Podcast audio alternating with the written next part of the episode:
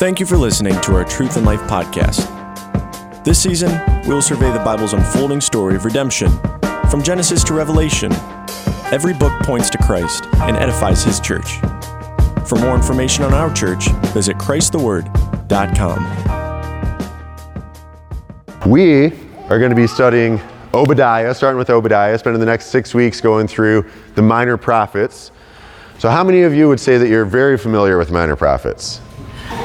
As familiar as you are with like Genesis, let's say. And it, yeah, me neither. I, I think, uh, I think that, honestly, the minor prophets can be intimidating for a lot of people because they're not quite as accessible, maybe, or on the surface as Genesis, or you know, some of these history books. You read through a book like that, and it's almost like reading a novel, right? You're reading, uh, you know, this gripping story about a brother and his strife with his other brothers uh, or even some of the other prophets, for instance. You read Isaiah, and you might read a passage like Isaiah 25 talking about the, the heaven, what heaven's going to be like, and this feast, this wedding feast. It's, it's really you know, easy to, to grasp, like, oh man, this is exciting. And God's going to wipe away every tear from our eyes, and it, we can relate to it. And sometimes with minor prophets, those themes aren't quite as easy to grasp. But the reality is, it's the same message. It's the same message through all of Scripture. I think the Old Testament, which this year we're studying the Old Testament, the Old Testament sometimes can get a bad rap amongst Christians, which is really sad, but it can get a bad rap for being doom and gloom. And I've even heard people say, like, use the actual phrase, the God of the Old Testament, and then the God of the New Testament, as if it's a different God and if it's a different story. And uh, you, you, know, you read through the prophets, and sure, there in, in, over the next six weeks, we are, we are going to see some prophecies about destruction. But really, what we're going to see is this underlying theme of God redeeming His people, and that's the story of the Old Testament. God being faithful to His people, Israel, redeeming His people, though they don't deserve it. It's this constant theme, and it's the gospel. So, you know, my goal, let's say over the next six weeks here we are we're going to be covering a lot of material, uh, but I don't necessarily want at the end to be you know to have you guys say, okay, I know exactly what every chapter of every minor prophet is. But what I do want us all to remember is one, I want us to remember what the themes of the books are. So, you know, you might remember Obadiah, oh, that's the prophecy to Edom. And remember that just big picture, what that prophecy is. Uh, but then, even more than that, I want us to understand and really see this good this theme of the goodness of God running through all these books as a solid vein. So, like I said, we are starting with Obadiah. Matt French had brought that up last week, saying, "Oh man, that'd be an easy book to go through." And in some ways, he's right. You know, with with the minor prophets, an advantage that we have is that we can cover a lot more of the material. In fact, we're going to read the entire book today. This is the, probably the only time, don't get used to it, this is the only book that you'll probably read the entire book. It's the shortest book in the Old Testament, it's one chapter long. Uh, but, you know, there's some advantage that we'll be able to maybe get a little more in depth than, say, the Pentateuch. Uh, but again, really focusing on what the themes are and seeing God's, um, God's goodness. So every week in this lesson, or in this in my course, and every other module, even the other ones, we're going to pretty much follow a standard outline. Uh, we're going to look at historical setting, and that's really kind of talking about the author and the context of the book, and then uh, talk about the outline, so what happens in the book, then, and then talking about Christ and His church. So how we'll, we'll get into this a little more, but really talking about how how we see the gospel, how do we see the church, how it applies to us. Uh, you know, which can be helpful again because the, Sometimes the, the minor prophets seem like, oh, these were prophesied to a, a country that doesn't even exist anymore. It, so we're going to be bringing it in to really see how it applies to us, and then finally, how we put it into practice in, in our lives. So I'm excited. I think I've learned a lot through studying these. and that's kind of what I'm hoping to convey to everybody too. Is just you know what the, these prophets are not just this doom and gloom, bleak picture. There's uh, a lot of, of God's goodness.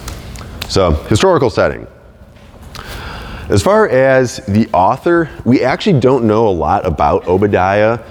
Uh, there are uh, some prophets that we have a lot of context given. So you read the book of Amos and it says, Amos, who was among the shepherders, he was a shepherd of Tekoa. We know what he did, we know he, where he was from, which he envisioned concerning Israel in the days of King Uzziah of Judah. There's a ton of info. We know who he's preaching to, what king, you know, the, we can pinpoint the timeline. Uh, so with Obadiah, that's not the case. There, it's kind of vague. We can pick up from historical context certain things. There are actually a lot of different Obadiahs mentioned in the Old Testament. Can anybody think of, other than this, does anybody remember anybody named Obadiah in the Old Testament? Nate? The guy who hid the prophets by 50 in. Yeah, exactly. So uh, basically, Elijah and Ahab, uh, during that whole story, King Ahab and Jezebel, Jezebel was trying to attack the prophets of the Lord, right? And Obadiah, who was serving in the house of Ahab, went and hit him by 50s, and then he was the one that came to Eli- who Elijah actually appeared to. He was like, "Hey, go tell Ahab I'm here." And he's like, "Oh, do you want me dead? I'm gonna, you know, you're gonna say that, and you're just gonna get carried off by the wind or something." And uh, don't you know that I've been faithful and hid away the the servant? So yeah, Obadiah is uh, mentioned there as this really faithful servant of God. From what we can tell, though, it doesn't seem to be the same Obadiah. Again, we're not we're not told uh, specifically, but something that's also under, important to understand is that you know for this, if God didn't tell us explicitly in His Word that this is you know this certain time, it's you know this is just uninspired information that we're kind of putting together and saying, okay, we think it's at this point in time the prophecy was written. So, uh, and we'll talk a little bit more about the timeline in a bit. But what is clear is that the prophecy is written toward the people of Edom. And there is a lot that we can know from Scripture about the people of Edom, kind of who they are, their background. Does anybody know who the Edomites were, or who they descended from, maybe? Descended from Esau. Esau, okay, good. Um, does, does anybody know what Edom means? Red. yeah. Edom means red. And why would that make sense about Esau? Because he had red hair. Esau was a red man, it says. So, yeah, we, Edom in, in Hebrew actually means red. So the Edomites descended from Esau. So, how far back does the struggle between Israel and, and Esau go? The womb. the womb, yeah. So they became two nations, right? And remember, uh, Rebecca said, "Oh, two na- two, I feel a struggle within my womb," and then God said, "Well, two nations are in your womb, and the two peoples will be separated from your body, and the one shall be stronger than the other, and the older shall serve the younger."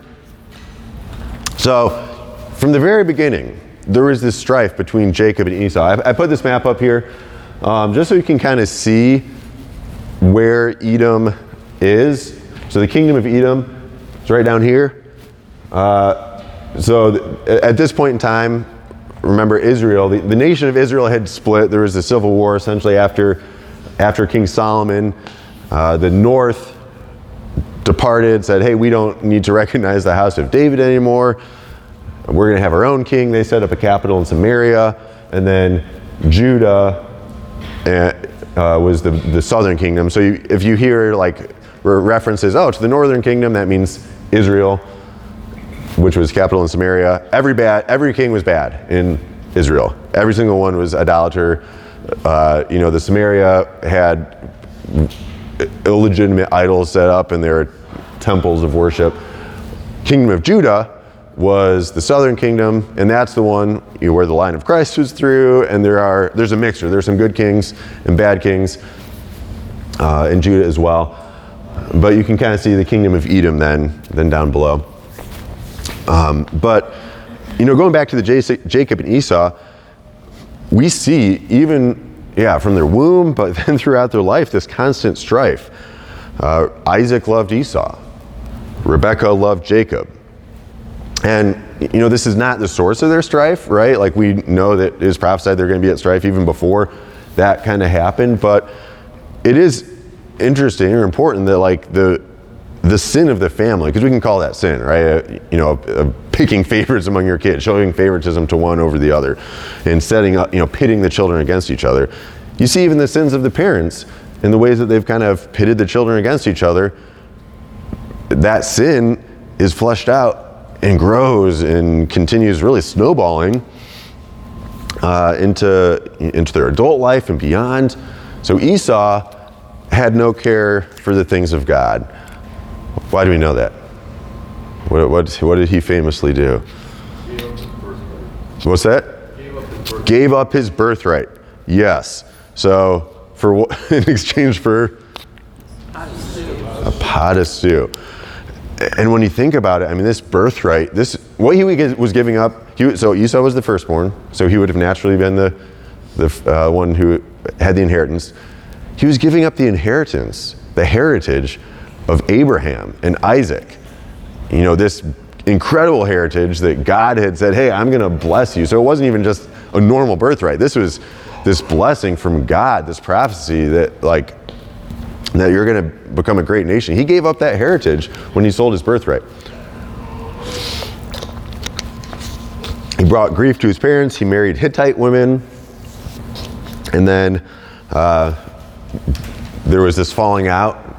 Esau threatened to kill Jacob. Jacob scooted out of there.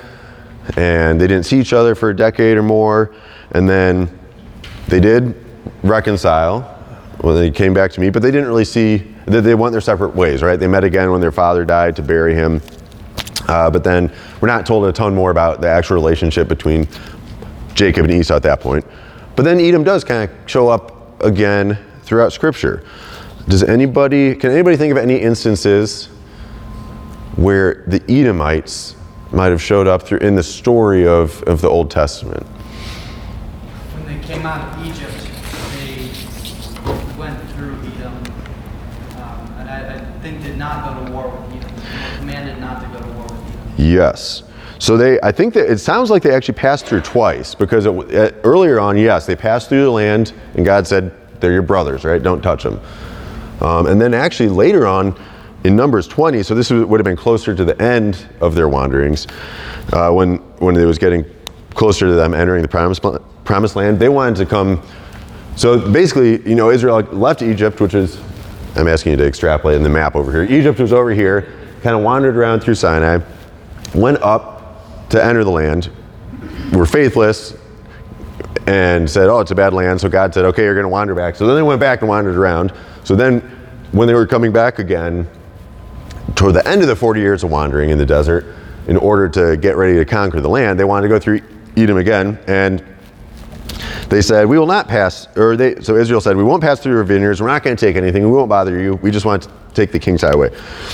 And they said, no. And if you come against us, we're going to muster our forces. so they, uh, there was some definitely some strife. At that point, Edom probably felt threatened by Israel because there were this massive army. This was after they had destroyed um, Og and, and Sihon. Um, how about Doeg the Edomite? Does anybody remember Doeg the Edomite? He's the one who granted out David when he was with Abiathar. Yes, yeah, he ran. He and then he, he personally slew all this, the priests at Nob. Bad dude. He was a shepherd, leading shepherd, but yeah, when Saul was chasing David, he went and killed a ton of priests unarmed. You know, bad, bad guy. So what we see here is this. There's this long history of strife between between the two countries. So as far as like the historical timeline, time frame of the book, again, this is not inspired. We're picking up from clues. But based on a lot of the prophecy, it sounds like this happened after the Babylonian uh, exile. So this is just kind of a timeline of the kings of Judah. Um, the kingdom divided, that's what I mentioned. Then Israel was exiled, the northern kingdom was exiled, and then later, about 120 years later, uh, Judah was as well. So we think that this happened based on some of the, again, some of the context that happened afterwards. So, well, let's go ahead and take a look at the um, the book.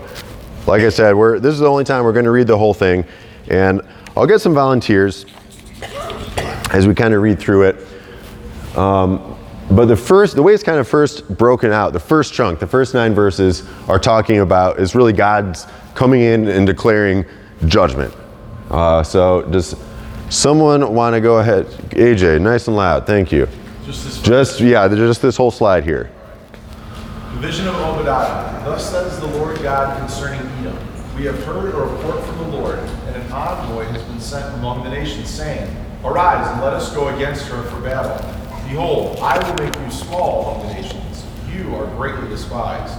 The arrogance of your heart has deceived you. You who live in the clefts of the rock, in the loftiness of your dwelling place, who say in your heart, Who will bring me down to earth? Though you build high like an eagle, though you set your nest among the stars, from there I will bring you down, declares the Lord. If thieves came to you, if robbers by night, oh, how you would be ruined. Would they not steal only until they had enough? If grape gatherers came to you, would they not leave some gleanings? All right, I'm going to have you keep reading actually because this is also going through verse 9. Oh, how Esau will be ransacked and his hidden treasures searched out. All the men allied with you will send you forth to the border, and the men at peace with you will deceive you and overpower you. They who eat your bread will set an ambush for you. There is no understanding in them. Will I not on that day, declares the Lord, destroy wise men from Edom and understanding from the mountain of Esau? Then your mighty men will be dismayed, O Teman, so that everyone may be cut off from the mountain of Esau by slaughter. Cool. Thank you. So this probably in some ways sounds familiar to other passages, right? Just as they might have heard from the Old Testament as far as uh, it's a prophecy of destruction is coming and God saying, this is what's going to happen. You're going to be ransacked. Your hidden treasures are going to be searched out. So I think it's pretty clear that this is God coming in and declaring judgment is coming. A couple things I think are interesting to point out, or maybe helpful to understand. So it talks about their pride, right? In, in uh, or it says, "You who live in the clefts of the rock, in the loftiness of your dwelling place, you say in your heart." And it goes on with this pride. So Esau lived in the highlands. Mount Seir was their uh, their territory. In Deuteronomy, it actually talks about that. It says, "You will pass through the territory of your brothers, the sons of Esau, who live in Seir." This is kind of the passage you're mentioning earlier. And they will be afraid of you, so be very careful. Do not provoke them. I will not give you. This is God talking to Israel. I will not give you any of their land, even as little as a footstep, because I have given Mount Seir to Esau as a possession.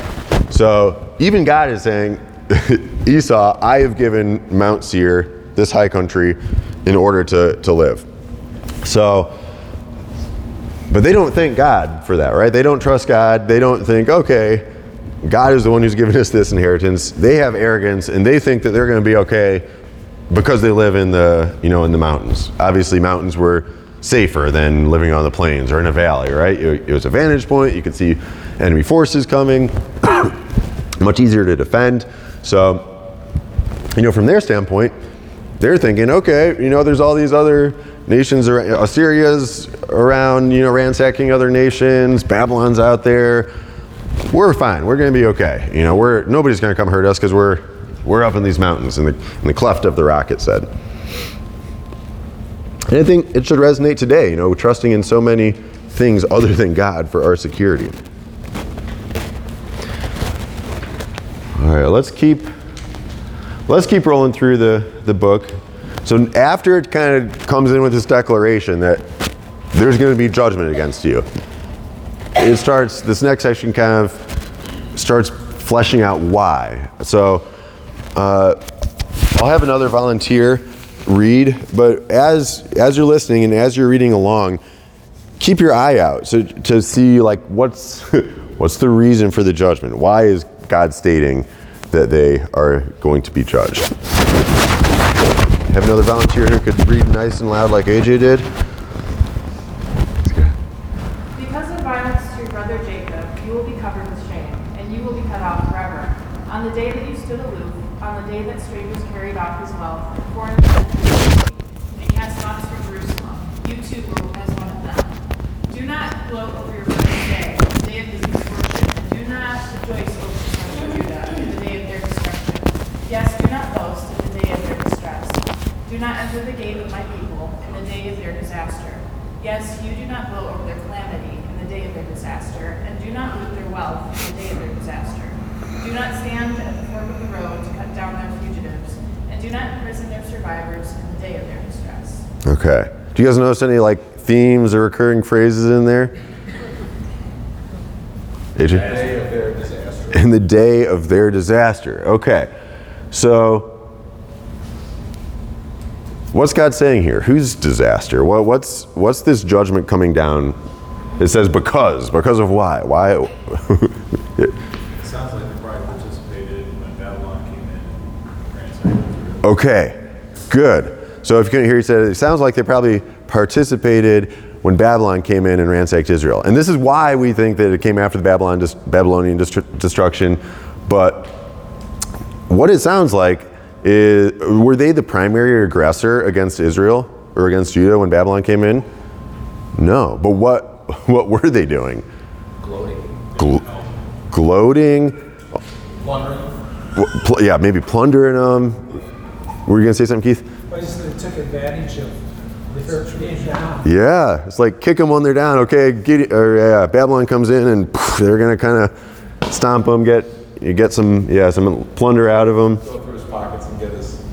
Yeah, yeah, exactly. I mean, it's it's very much uh, it's kind of idea of like a sneaky visual. Says that they were, you know, taking advantage of people that were fleeing as well as Yeah.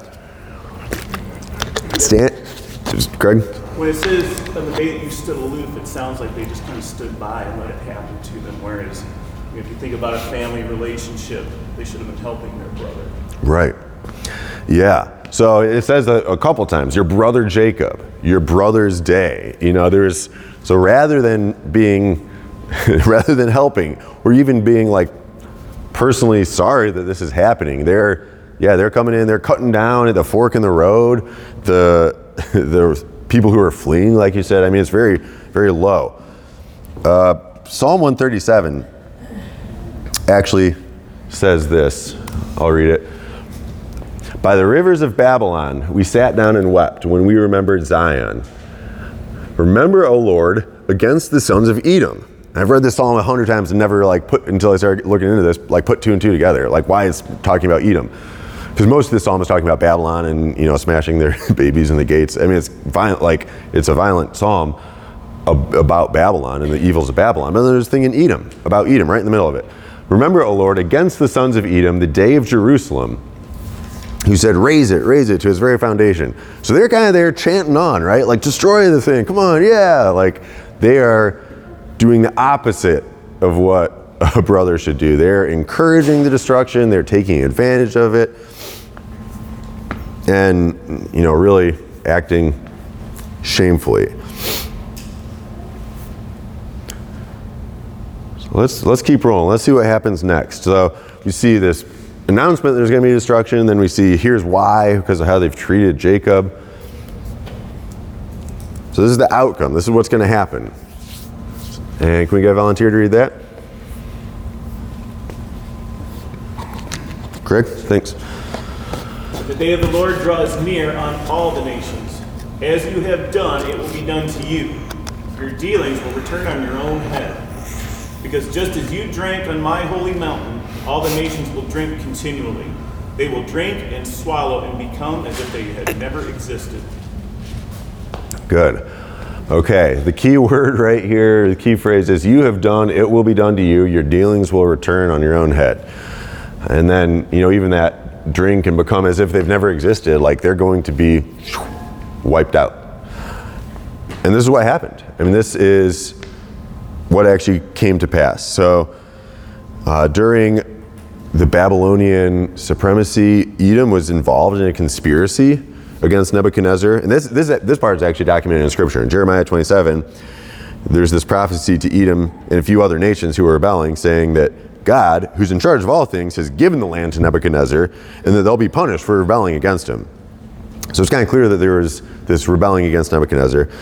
Um, so then, five years after Jerusalem was destroyed, the, the people were driven from Mount Seir, from their you know high homes, uh, and then he basically had them go on this Trail of Tears type march to Egypt, and then finally, when Cyrus restored the Jews to Jerusalem, King Cyrus came in, who was the one that restored the exile to Jerusalem. But then when he was on that journey, he conquered Edom, slew tens of thousands of the Edomites. So these, I mean, they're just keep keep getting battered by Babylon, right? Babylon comes and destroys them once. Then Cyrus, I guess he was the king of the Persians or the Medo-Persians at that point, came, hammered them again, and finally they were stamped out completely in the middle of the second century. So this is not inspired. This is what we know from historical, uh, con- or you know, just general history. They were stamped out by the Maccabees, which were which were Jews. So completely lost their identity as a nation at this point. All this prophecy was fulfilled.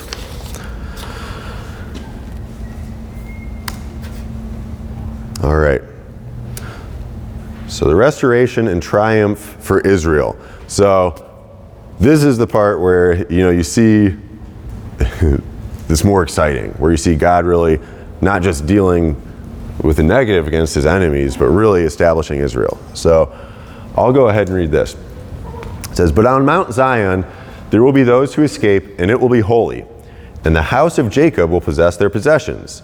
Then the house of Jacob will be a fire, and the house of Joseph a flame, but the house of Esau as a stubble. And they will set them on fire and consume them, so that there will be no survivor of the house of Esau, for the Lord has spoken. Then those of the Negev will possess the mountains of Esau. So the Negev is kind of the southlands of Judah. They will possess the mountains of Esau, and those of Shephelah, the Philistine plain, also possess the ter- territory of Ephraim and the territory of Samaria, and Benjamin will possess Gilead. And the exiles of this host of the sons of Israel, who are among the Canaanites as far as Zarephath, and the exiles of Jerusalem, who are in Sepharad, will possess the cities of the Negev. Lots of names there, right? What it means is basically Israel, who's been in exile, they're going to come back and their possessions are going to be restored. The lands that they had lived in are going to be restored. And the deliverers will ascend Mount Zion to judge the mountains of Esau, and the kingdom will be the Lord's. So there's a lot here, right? You know, one thing is seeing this stubble analogy with Esau being stubble. Stubble or like chaff is very flammable. It goes up in an instant. So what it's saying is Jerusalem, Israel, is going to essentially come in and be what is going to be the flame that ignites and really extinguishes them, um, which is what happened. But then it talks about this Mount Zion. God will make his people holy. So Mount Zion is the, the mountain of God. And when you read the Old Testament and you see Mount Zion, Mount Zion was the actual mountain that the temple in Jerusalem was built on. But as a theme, it's often used as a description, a synecdoche, I guess, you know, representing something much bigger than itself. Where Mount Zion means the kingdom of God. When God talks about gathering the nations to Mount Zion, what he's saying is he's going to be establishing his kingdom and establishing his people. So, really, in the end, what we see is the kingdom of God is going to be established and the enemies are going to be destroyed. And that's the hope and the glory of it. So that's a very brief, you know, overview of Obadiah. But where do we come into play? Christ and his church. Okay. So you might think, okay, it's a little weird that we're studying the Old Testament, right? For the next year, we're studying the Old Testament. And every single week, we're going to be talking about a section called Christ and His Church. Well, that's weird because Christ had not come and the church was not established during the Old Testament. Right? Well, not exactly. What we understand is, and what we believe, and what we see is very clear through Scripture, is in the Old Testament, the church is God's people. Uh, we, there are some people who believe that the Old Testament Hebrews were saved in a different way than we're saved. Uh, that they were saved not through the sacrifice of Jesus. Scripture is very clear that those in the Old Testament were saved by grace through faith in Christ. And there's a lot of implications here. One of them is that all these promises that we read in the Old Testament that are to the Israelites and the promises of God's goodnesses and the prophecies about God's goodnesses to the Hebrews are really promises to us because it's to God's people. After the church was established, you read in Acts uh, that God welcomed in all these nations to be part of his people.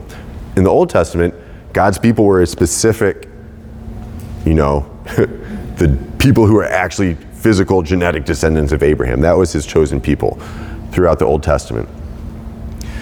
And then, you know, in the New Testament, we find we've been grafted in. All those from all these other nations all around the world, the Gentiles, have been grafted into God's people. It's not two different groups of people. There's not, you know, oh, there's one, you, there's this tree analogy that you see in, in Romans and uh, where it says that the God's people, like the, the Jews, were this tree of God's people, and we've been grafted into that tree. It's not two separate trees. There's not one tree over here for the Jews, and they were God's people, and then Jesus came along and established the second tree over here. That's for the church, and that's us today. We are part of that same group of people. Um, and, you know, that it really opens up all these glorious promises when you see, oh, in the Old Testament, God delivered his people. God took care of his people. God promised us he's going to wipe away every tear from our eyes. Well, oh, that's not just a promise to the the Jews from 2500 years ago. That's a promise to us.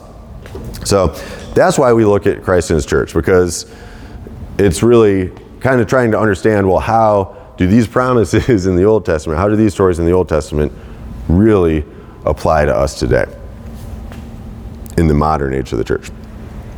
So, you know, one thing I, there, I guess there's a few, um, a few things that we'll cover in regard to this. First of them being, uh, so I talked about this already, hostility against God's people.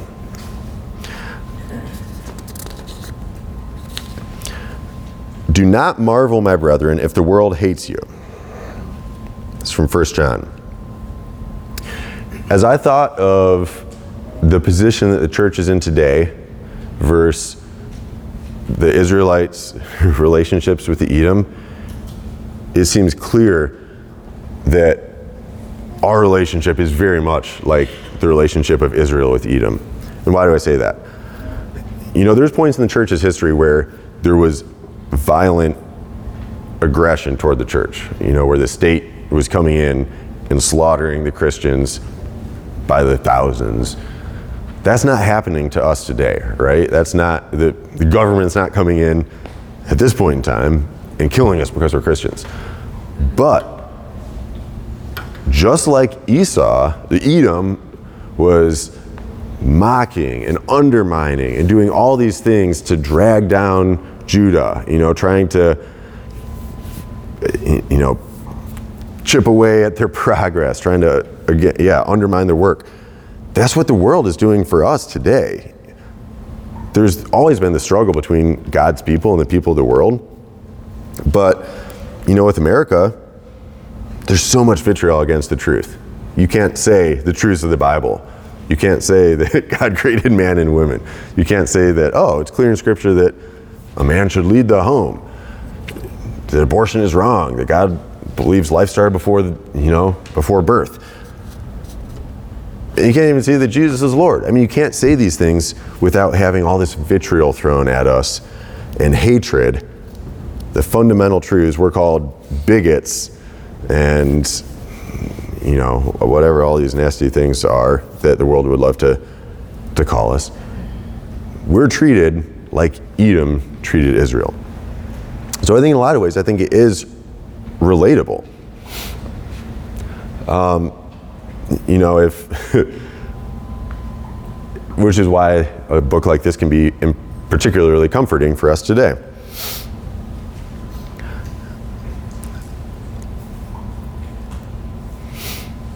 So, how do we, what do we do because of this? You know, how does this, I think we've covered a lot of this truth, a lot of these concepts. How should this kind of play out in the way that we actually act? One, I think we need to be really careful not to be like the Edomites. Jacob and Esau, their relationship was characterized by strife, right? I think sometimes it's easy to let our relationships with each other, with our families, with our you know brothers and sisters in Christ to be characterized by strife, by comparing each other. You know, I'm sure Jacob and Esau. Think of how many comparisons there would have been between in that home. Oh, Dad likes my game better. You know, my you know my wild caught whatever animal he was hunting. Well, it just would have been a constant back and forth of comparing which which one the parents liked better or accepted more. We do that. We put that on ourselves. You know, I think as moms, sometimes we can look at people around us or like the Instagram mom, which is completely fake, by the way, and just look at this perfect family and, and think, oh, you know, I'm not as good as them. Or we can look down on somebody, right? We can think like, oh, we've got our stuff together, and look down on somebody who we think, oh, they're they're just always disheveled or whatever it is. You know, we're not. The response is one that's not acknowledging that the good things we have are from God, just like Esau. I think as dads, we do that, you know, fathers, we can compare our our careers, our homes. There's all sorts of things that we can do as children or you know youth, our actual siblings, right? Like comparing ourselves to our, our actual siblings. The whole love your brother thing applies very much to your literal brother. And you know, I think that sometimes we'll have sibling rivalry. We might call it sibling rivalry, but really what it is is just a failure to love uh, and, and a strife, a failure to forgive. You know, single people, I remember at, back in college when I still was single, and sometimes there'd be like, one of my friends would get engaged and be like, how on earth did that guy get engaged? He's such a, you know, such a weirdo. How do you get a girlfriend? I'd be resentful of that because, you know, I wanted to have a wife and obviously God had a better plan, but like, I, I think sometimes it'll, there, there are things that we compare ourselves to other people and have the same strife boiling up within us that Jacob and Esau would have had uh, in their in their family. You know, I think with Esau, we talked about it a little bit, but the how they trusted in these high dwellings, right? They trusted in the, the racks they lived in, the, the fact that they were up on a mountain, that they're not going to get attacked. What types of worldly things do we trust in? That we don't think, okay, God's going to provide, but we think, oh man, I got a good job now. Or, okay, I've got, I think a lot of it revolves around money or looks or appearance, whatever it is. Like, there are these things that we trust in that the people of Edom trusted in other than God. But finally, you know, the best, the best part of the story is God keeps his covenant with Abraham. And this is such great comfort because we're God's people. He keeps his covenant with us. So when you think of the Israelites, it probably felt pretty bleak when they were getting kicked when they were down by Edom and dragged off to exile.